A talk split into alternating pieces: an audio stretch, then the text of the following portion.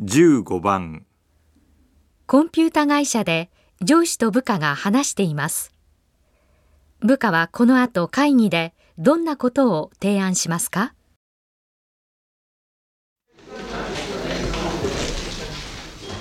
このところ売り上げが落ちてるねええそうなんですよ。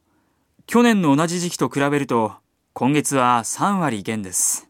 そんなに落ち込んでるのかえこれじゃあ値下げしても追いつかんねえそうですね。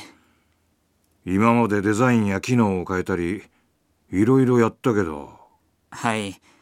宣伝にも人とお金を十分にかけてます。何か別のアプローチが必要かなはい。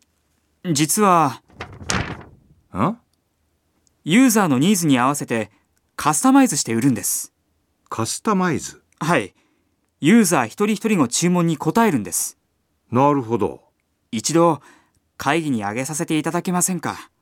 うんじゃあその前にもう少し詳しく聞かせてもらえるかなはい。部下はこの後会議でどんなことを提案しますか1価格の変更、 2デザインの変更、 3宣伝の方法、 4販売の方法、